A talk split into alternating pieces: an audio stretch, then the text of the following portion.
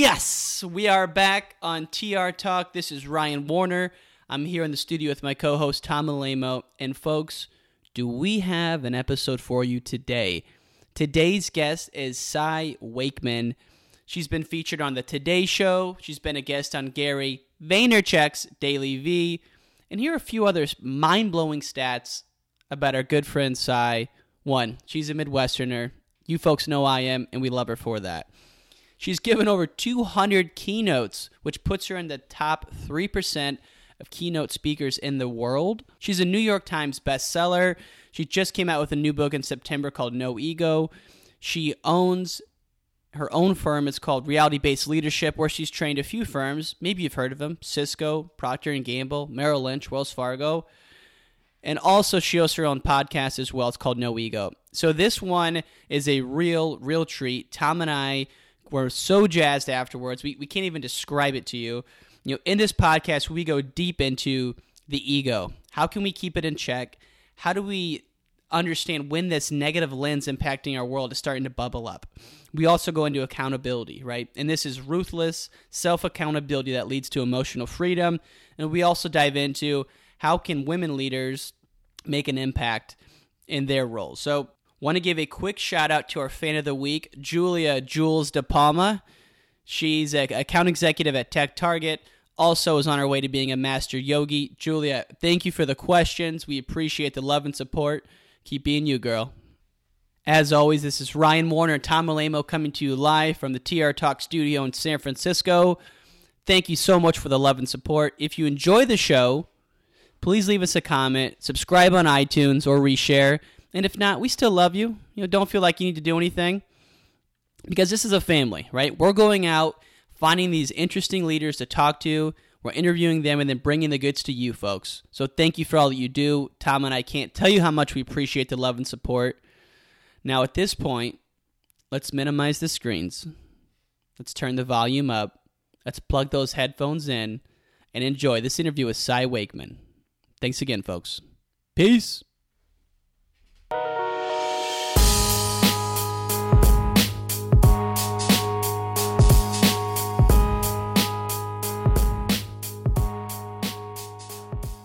And we're live from the T R Talk studio in San Francisco. This is Ryan Warner along with my co-host Tom Alamo. Good morning to the interwebs. Folks, today we're here with a special guest. We have Cy Wakeman. Welcome to the show, Cy. Thank you. Good to be with you, Tom and Ryan. We could not be more excited. Now, I know you just released a book in September twenty seventeen, No Ego. Tom and I have a ton of notes, but before we dive into it, I'd love to dive into your thoughts on what it means to be a drama researcher. Sure. It's a career I never planned and I don't think anybody's ever heard of, but I look at how much uh, energy, time, money, what resources are wasted in the workplace due to drama. And we call drama emotional waste. And it's been surprising. I have found that the average person spends two and a half hours of their day in drama, walking around going, this is sick and wrong, this should not be happening, gossiping, tattling, scorekeeping, resisting change, focused on, you know, who's not uh, thinking correctly and who's not doing things correctly. And it's just an amazing time waste because it's eight hundred sixteen hours a year, it's millions of dollars. But for me, the most important thing is it just really hurts the work environment. No one likes to work in drama. And most people think everybody else is the source of drama, but the reality is it's our own thinking and our own mental processes we use that is creating the drama. Wow, that's that's crazy. And you said eight hundred sixteen hours. Yes, in someone's per person. Yes, wow. In your year. And and this is not just the high drama folks when we think of the drama king or queen. This is the average human being, because drama is emotional waste. And the way you get rid of waste in the workplace is using a good process. And the way you get rid of drama is using a good mental process.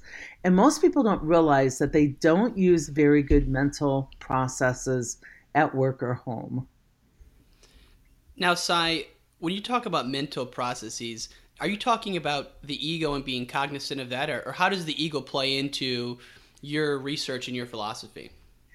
Yes, I, uh, thirty percent of that eight hundred sixteen hours a year, we have found out com- is sourced from the ego, from ego behaviors. So when we found out it was eighteen hundred or eight hundred sixteen hours a year, I looked at then the sources of drama.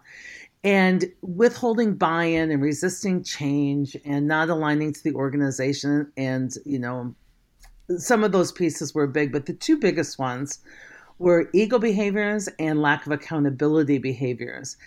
And those are definitely where we use poor mental processes, because the, the ego would have you believe that the reason you can't succeed is your circumstances. And a good mental process knows that your circumstances aren't the reasons you can't succeed. They're just the reality in which you must succeed. And so a lot of folks don't understand their ego and how often it's out to play and how incorrect the data it gives you really is. And and now, before we go into how can we notice the ego perking up, let's just pause for a second for the T R Talk podcast listeners. How do you define the ego? Because I, I really want to get into that. Sure. We're not talking about, you know, the egomaniac that we meet, you know, there's one on every job site, it seems. We're also not talking about confidence. The ego has some really good roles to play, like our confidence, our self-esteem. Confidence is when I'm confident in my skills and ability to make a difference. Ego is when I think I'm the only one that can make a difference. Confidence is when I come and offer my work willingly to be part of a solution. Ego is when I believe I know the solution, or, you know, um, everybody else is interfering with the solution. So the way I describe ego, it's the filter that it, that we have, the filter through which we see the world if we're unaware, if we're um, you know asleep. And it's this, it's like wearing a pair of prescription glasses that's the wrong prescription. It really corrupts your world. So it narrates your life. When you see somebody walk by that doesn't happen to say hello, instead of just noticing the reality that that person was in your presence and potentially didn't greet you in the way you wanted, that's the reality. The ego goes on to say, you know, they're rude. Ever since they got that promotion, they think they're a bag of chips, and, you know, they think they're all that and a bag of chips. And the ego has this constant story. And once we believe that story, because the story is usually negative, it usually paints us as a victim or us as a savior. Once we buy in and believe that story, it's very corrupted data. It affects our behavior. So if you walk by me, I think you're rude. My ego made up that story. I treat you rudely. You respond rudely. Then I go, see, I'm right about what I made up. And so the ego is this filter that doesn't belong in our workplace. So a good mental process that we're talking about is if you walk by me and don't say hello, I know the work of the ego. I know a good mental process is stop believing everything I think, that I am not the one thinking, I'm the one being thought. And I have a choice whether I believe that. So when I think the thought, Ryan, you're rude, you got a promotion, now you don't talk to the little people, I question that thought. I go, can I possibly know that that's true? That's a good mental process.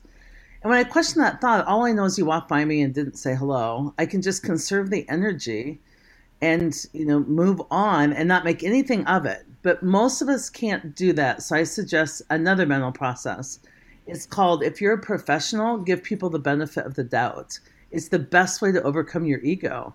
So if you walk by me and don't say hello, I just know I need to make up a story. My ego wants to make up a negative one. I counteract that by just assuming you're deep in prayer and meditation for peace in the world. I treat you well, you treat me well.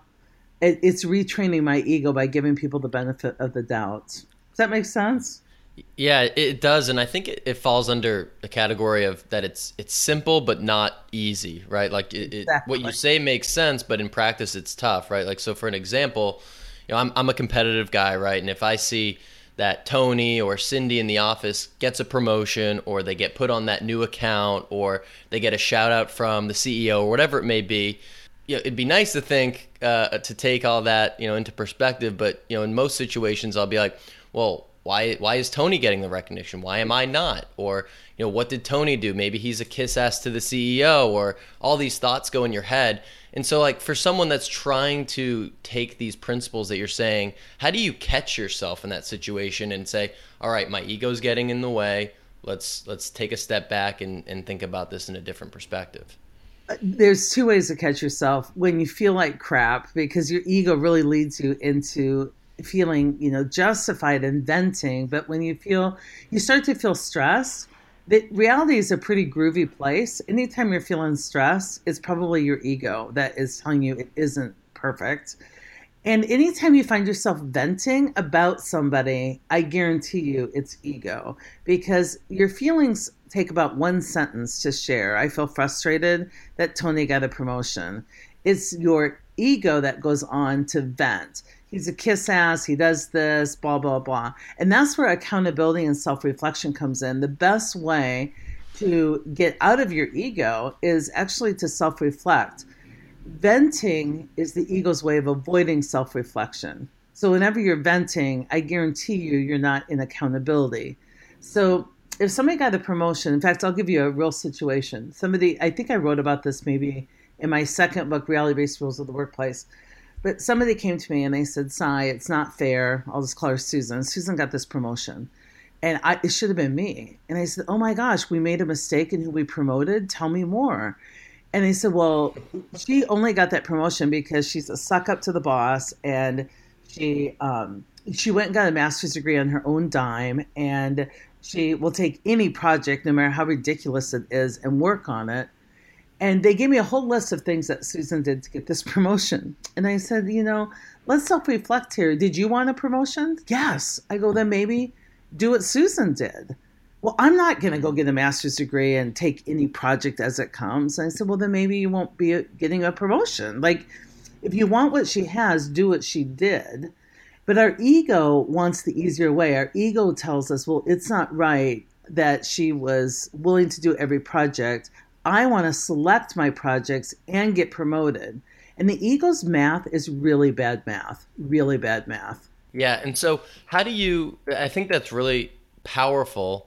And so how about a scenario where, um, you know, say that you're a, a, a, you know, you're not a manager, you're just a contributor on a team, and say there's, there's ten people on the team and four of them hate their boss. And every day they say, oh, I can't believe, uh, you know, the boss is so mean, the boss, you know, doesn't know what they're doing.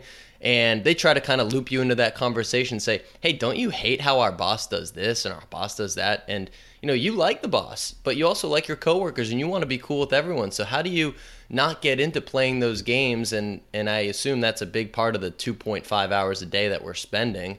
How do you just separate yourself? So one of the things I recommend, this is a question so many um, people ask because they, they want to do the right thing, but it becomes hard in your day-to-day. And so I tell them the first thing to do is just make a pretty profoundly positive statement when people start dishing on somebody like the boss. And have the courage to just say, you know what, I'm doing great right now with our boss. I think that um, he or she has... you know, some really cool things that they're they're helping us work on. You just make a positive statement, and that neutralizes a lot of drama. And then you go into something like, um, you know, I'm just wondering if they aren't being very clear on this project. What could we do to help to get clarity? And this is really important, to stop judging and start helping. And you don't do that by telling people to stop being negative. That will ignite their ego and tick them off. You don't do it by, you know, um, trying to, you know, make statements on how they're wrong. You do it by bypassing their ego with the question, what could we do to help? And I actually have a funny story where this just happened in my life. And I tell this, um, I've told this quite a bit this year from stage. So I have a wonderful sister, and she really is kind and loving, but she tends to get in other people's business. And in our family, we've got seven kids, and um, I have six siblings. And so she'll call me up out of love and concern, and she'll say, oh my gosh, have you heard about our brother Michael? He's uh, buying a house he can't afford, and he's going to be destitute in retirement. And she really wants to get me involved in like Michael's life. And I just don't want to go there. And so I've really practiced this where when she brings up one of our siblings, I'll say, oh my gosh, Michael, I love that guy. He's buying a house he can't afford. What can we do to help? I've got extra money. I'll send him some. Um, he can live with me in retirement. All my kids will be gone. I have a great big, you know, empty house then.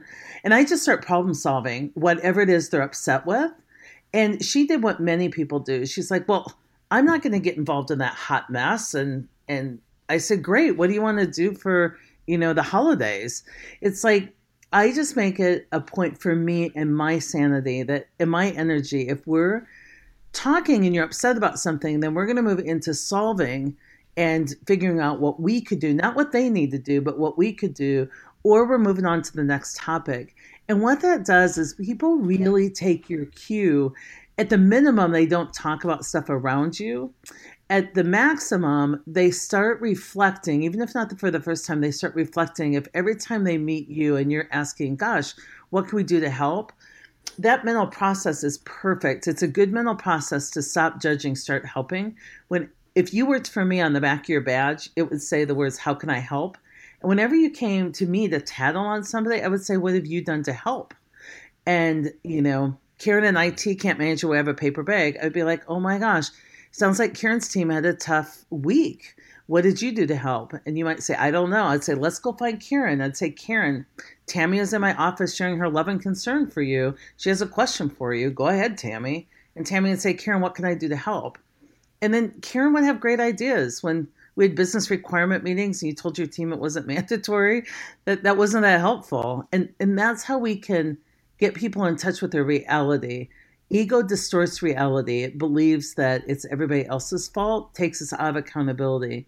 Self-reflection shows that there's always something I can do in my reality to impact the success, even with bosses that aren't perfect, colleagues that aren't perfect, and me that's not perfect. Well, and I love the tie-in between the two. And by the two, I mean the ego and accountability, because you're all about crazy self-ownership. I mean, to to a degree where everything is on you, and then there's freedom in that, which yeah. I love. Now, if you're a manager and you're trying to drive accountability amongst your team, are you doing that with ten people in a room, or is it a one-on-one uh, type of engagement? Accountability comes uh, best one-on-one because it's so, um, you're really moving people into better mental processes and you're moving them into self-reflection. And I can't really hold you accountable, but I can foster in you mental processes that will take you from ego into accountability. And I think that's the biggest misconception is a lot of leaders hold people accountable and they get together a big group and they're like, everybody, you're missing deadlines. And And so all the high accountables are like racking their brain. They're like missing deadlines. Like I haven't missed a deadline since I went into early labor. You know, it's like the low accountables are like, I hope y'all are listening. Um, group coaching really doesn't work well. Group status updates work fine, but group coaching really doesn't work well. It's one-on-one. Got it. And and so you mentioned, you know, in terms of management, I think a lot of the listeners are in a management role. You know, you don't necessarily manage people, you manage energy. Um, and I think that's that's obviously done through that one-on-one spectrum that you're seeing. So how would you go about an accountability driver in terms of, all right, you see someone on your team is is struggling, maybe they're complaining a lot. Um, is there a way that you work with them in terms of like tracking daily accountability, like saying, all right, let's set some goals or let's keep a journal or anything really tactical like that you work with people on? You know, we, in my first book, Reality-Based Leadership, I give you like a placemat and some other ways to work tactical, but I will tell you that any tactical thing you put in place, if the ego is out to play, will not work. People will not use it. They will make every excuse in the book. They will misuse it. Because any tool we give people without the proper mindset, without the ego being bypassed, um, will just be used for evil, not good. And so what I would do first is to help people um, understand their mental processes. So, um, and and we have tools for the group as well. I don't want to say that that we don't. So for instance, in the group tools, when you know, I'm working with people, I call it the accounting for exercise, and they're telling me that the reason they didn't get it done was, you know, the business enablement team or senior leadership or, you know, the reason our status report looks so bad. I'll say, what happened? Why didn't we do deliver on what we promised? And they'll say, well, you know, this team didn't do it. This team didn't do it. And I'll say, you guys, everybody take five minutes of silence and start your sentences with the word I assumed, I denied, I did, I didn't, any of those, and start again.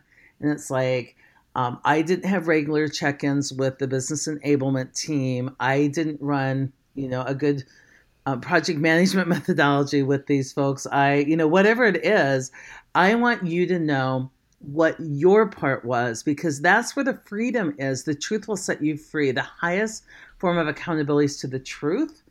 And I want you to know what your part was, because that gives you accountability, is the ability to account for how you got here. And that gives you responsibility, the ability to respond differently in the future. And if you can't own it, you can't change it. And you are just going to be a victim of your circumstances. So that totally sets you free. And, and I have some group ways to do that.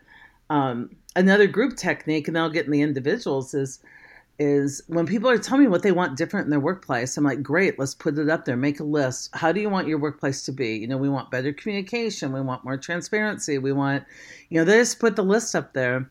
And most people who are low in accountability expect me as their manager to take the list and go work on it or go bend reality. But I can't bend reality. So I say the second list, I say, what are you willing to do to get that? And most of the time that stays blank for a little bit. People are like, what are you talking about? I want my reality different. I'm like, yep, what are you willing to do to get that? Are you willing to be transparent? Are you willing to, you know, what are you willing to do? And then the third list is, what can I do as a leader? But most leaders ask me, how do I hold people accountable? I tell them you can't, but you can stop enabling them. And enablement comes when um, people are doing, um, pretending that reality is different for folks. And that's where the enablement comes from. And so it, it's helping people understand that they have a direct link to their own results and success. And most of us enable folks out of that. So those are some group things. Um, I individually, you've got to get people out of their story, because if they have a tool to use to hold them accountable, that tool will not have a lot on it that will really have impact, because most people don't understand where they can have impact, because their ego, the thing they're believing, is telling them that they're victims and that they're helpless. So the first thing I've got to do as a leader, we have a tool called Edit Your Story. And the reason we use tools, by the way, is that they bypass the ego, get you out of ego and into self-reflection. And so that's why we're really big on tools. But a tool is, if you come to me and you're telling me that, um, you know, you worked with a group and they basically were not attentive in training, and they just, they shredded the training and they hit you up in the evals and they were, you know, really disrespectful. And, you know, you're just very upset about this.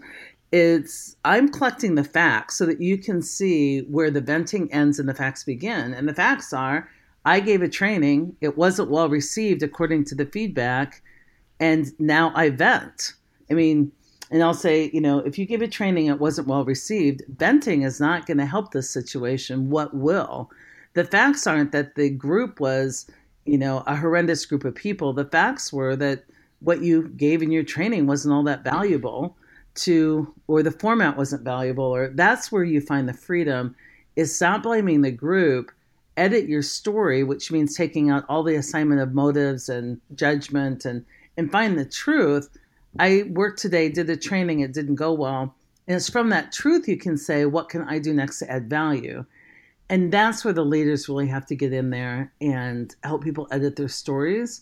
Then the tracking mechanism works once you're out of ego. I love that, because it's so refreshing to take all that negative emotional thoughts, all those, all that judgment out of your, out of your mental space, and just get down to the truth of how can I can how can I improve and move forward. So it, it's very refreshing. Now, now, say I'm going to mention the four-letter word millennials, right? Tom and I are millennials. Um, My whole staff is millennials. I love it. Now, most of our listeners are millennials, and for those of you who aren't, you know, we still love you. But let's say, let's say. Um, there's a millennial worker and their boss happens not to be a millennial, right? Now, Are there any noticeable differences that you've seen working with the clients that you work with for managers who are who are not millennials working with millennials? Anything that you've seen that can help our listeners maybe manage up, or even help our manager listeners manage down? So if, if you listen to any of my stuff, you know that I think the whole blaming millennials or setting millennials, you know, aside is a bunch of B S. Um, every one of us came into this workforce Uh, in need of some coaching. And what I think a lot of leaders my age, I'm fifty-two, have done is they've stepped down and not adapted their processes to bring out the best in everyone in the workforce. And then they blame the millennials. Um, and so millennials to me just are an issue. This, what I talk about isn't an age condition. It's an ego condition. It's a, a human condition. And no matter what your age, you've got this ego going on. So you've got to manage it.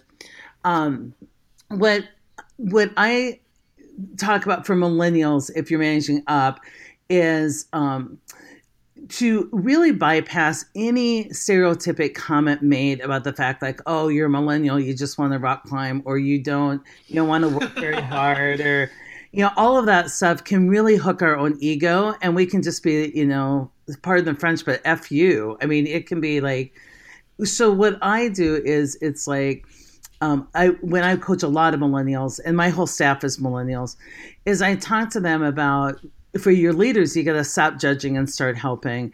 And so it's easy to judge when you see a leader that maybe is um, set in some ways that are less effective than what you could see um, on how to do it differently, or maybe they're lower skilled in technology and you can see some quick fixes.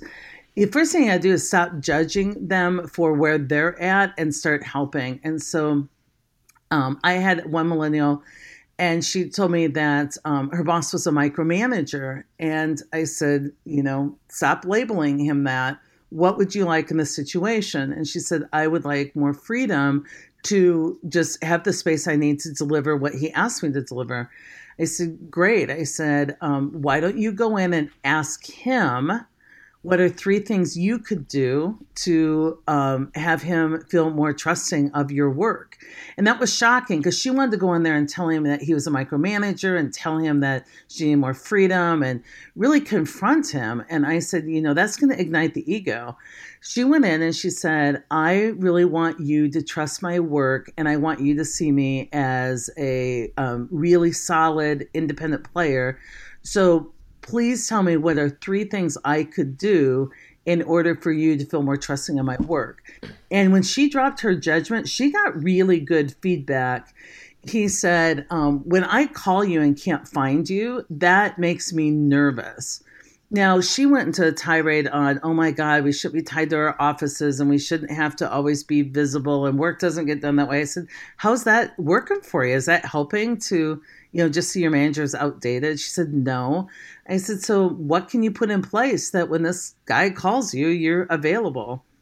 And she she actually looked inside and found out that she actually avoided his calls because she didn't want to deal with them. And so even if she was on site or at home or whatever, she would usually make him wait on average of an hour before she called him back. Well, that's her accountability. And so she just surrendered. She's like, fine, I'll be on call twenty-four hours for this guy. And I said, I would drop the judgment. If a client calls me, I am back to them as quick as I can, because that is the person I'm serving. And it changed her mindset. And he gave her some other feedback.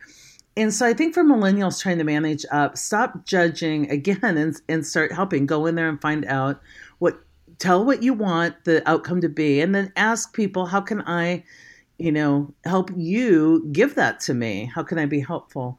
Um, and, you yeah, know, not, not sorry, not to cut you off, but I think that's just a great theme too. And that's something that we heard from a previous guest, Dave Matson, on managing up, and uh, just having that frank conversation with your boss and saying, Um, you know, Dave talked about this with, with some of his kids and said, hey, I, I don't like my boss. I'm going to leave the company. And, and he essentially said, hey, shame on you for not exploring that further with them and saying, hey, uh, you know, Missus Boss, Mister Boss, you know, I like how you do X, Y, Z, but what would really help me is if you held me more accountable, or if you did this, or if you did that, that would help me, because that's how I'm going to grow. And just having those types of frank conversations, um, because you're all working towards the same goal. And so sorry to cut you off, no but I think problem. that that was really powerful. And and thanks for that tie-in. And, and I'm probably talking too much. I get really excited about this because, like I said, my whole team is millennials.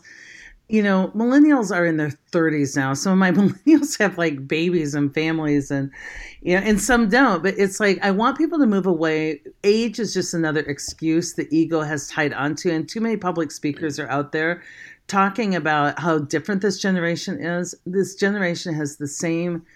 Um, they're humans. They have egos. You still you know need to uh, work in the same ways.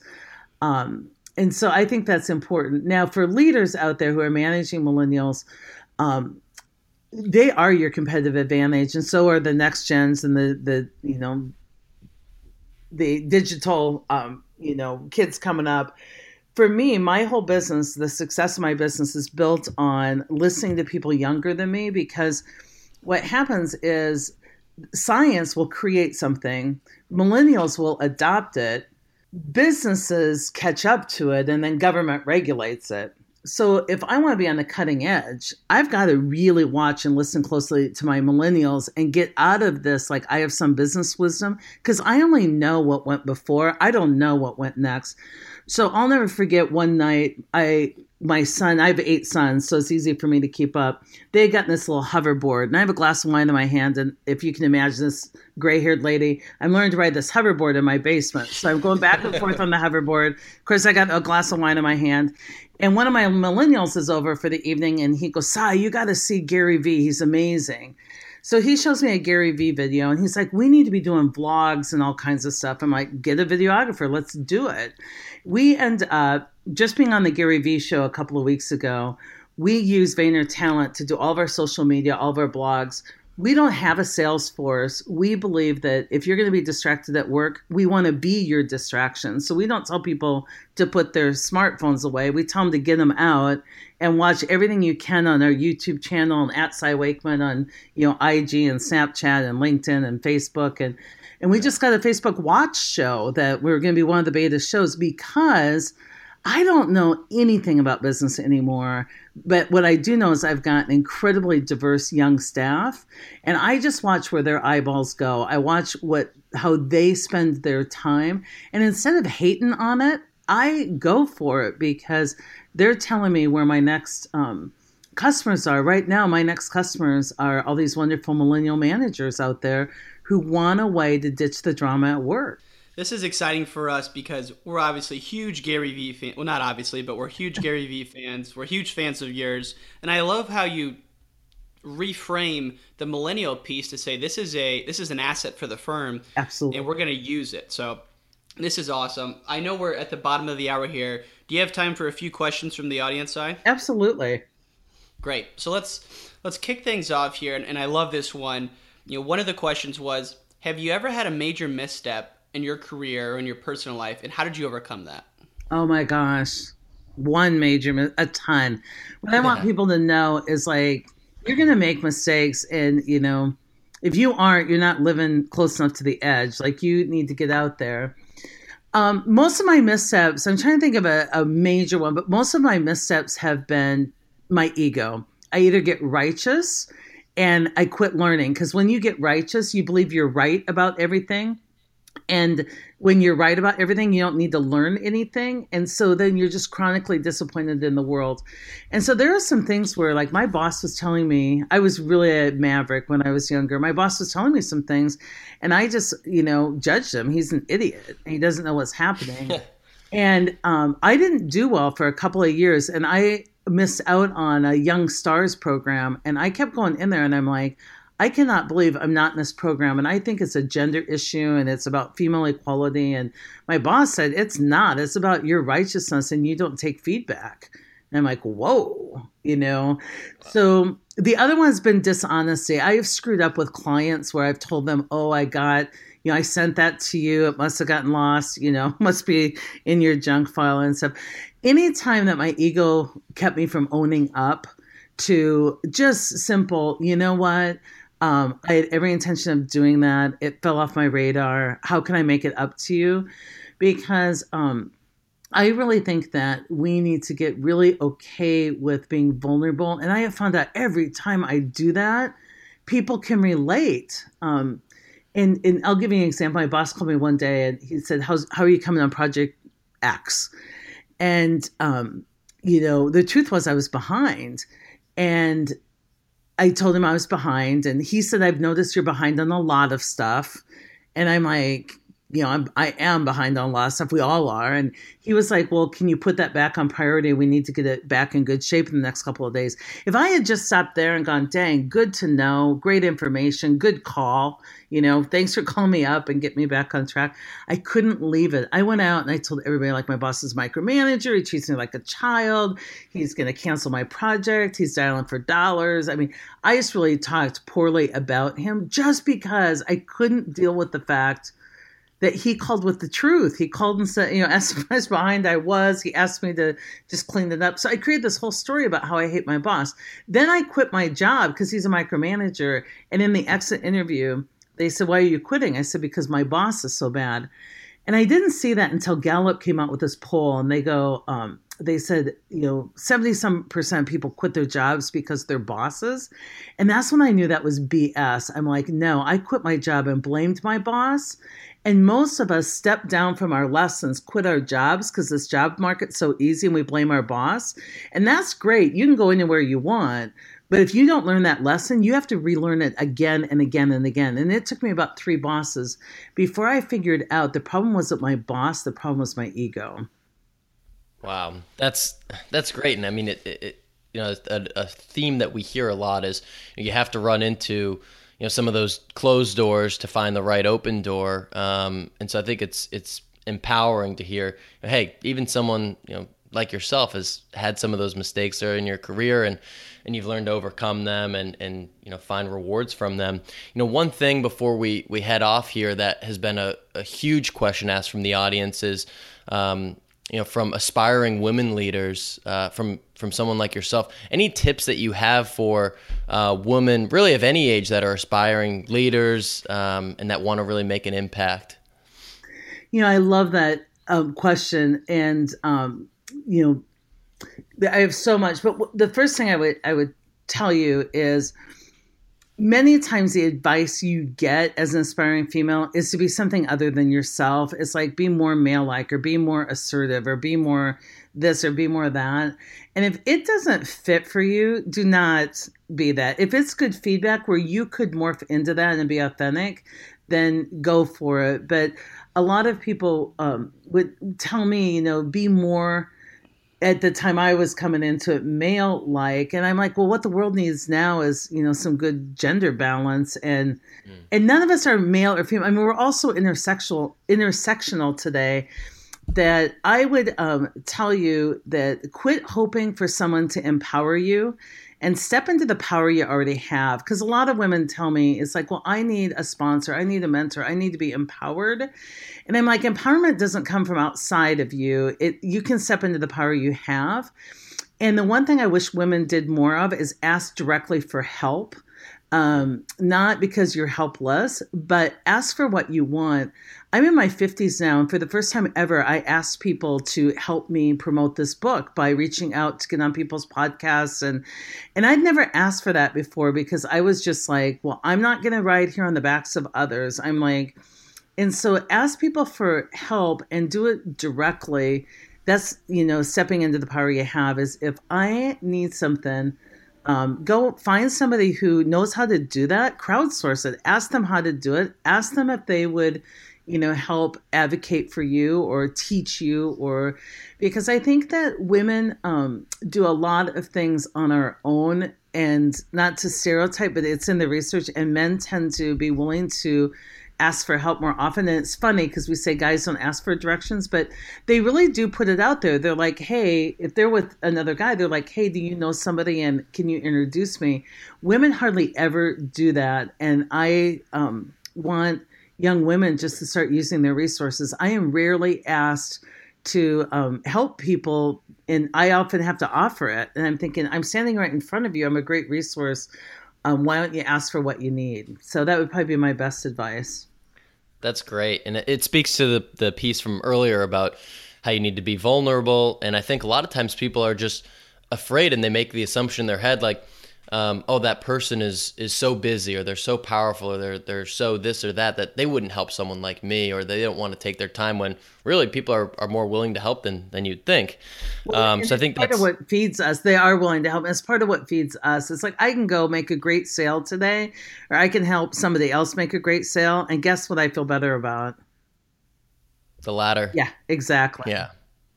That's great. Um, and so we're we're going to uh, let you run. You've been really generous with your time, but but but before we do, um, want to give a quick plug. I know we've we've mentioned it um, a bit here and there uh, around your new book, No Ego, and also your firm, Reality-Based Leadership. Um, you know, we really encourage the listeners to check out both of those, and, and I know you have a few books that you've released in your past as well, as as a New York Times bestseller. Um, but you know, any any thoughts from the book, or um, you know, also where can we find you on social media? Um, thoughts from the book. We've gone over a lot of the stuff on No Ego. I would recommend, if you're leading out there, another great book for you is Reality-Based Leadership. It's really my basics. Most of what we're teaching and using in leadership today ignites the ego rather than bypasses it. So I give you great techniques on how to do that differently. But um, you can check out my podcast as well. Um, it's called No Ego. And follow us on social media, everything at Cy Wakeman or at Reality Based Leadership. And we will keep you fed. We give lots of great video content. We have a YouTube channel, backslash Cy Wakeman. Um, subscribe to that. Just really jump on all these pieces, and we will get you set up and fed on a daily basis. Powerful, Cy Wakeman. This has been awesome. Really appreciate your time. Folks, we'll put links to the to the books, to the podcast, to the website in the show notes. And and Cy, you know, Tom and I just want to thank you again. This has been awesome. Thank you very much, and we hope to have you on again. Awesome. I would love to be back. Let me know. All thank right, you. Thanks, Cy. Wise words from my good friend, Cy Wakeman. Man, that was a good one. We hope you guys appreciated that. Uh, we're going to be taking some of those notes she gave us into the field. Ego, accountability. Man, that was awesome. Um, so we, we could not stress enough to check Cy Wakeman out. Check out her books, plural. There's a new one, No Ego, but she's also has several others that Uh, are on the New York Times bestseller list.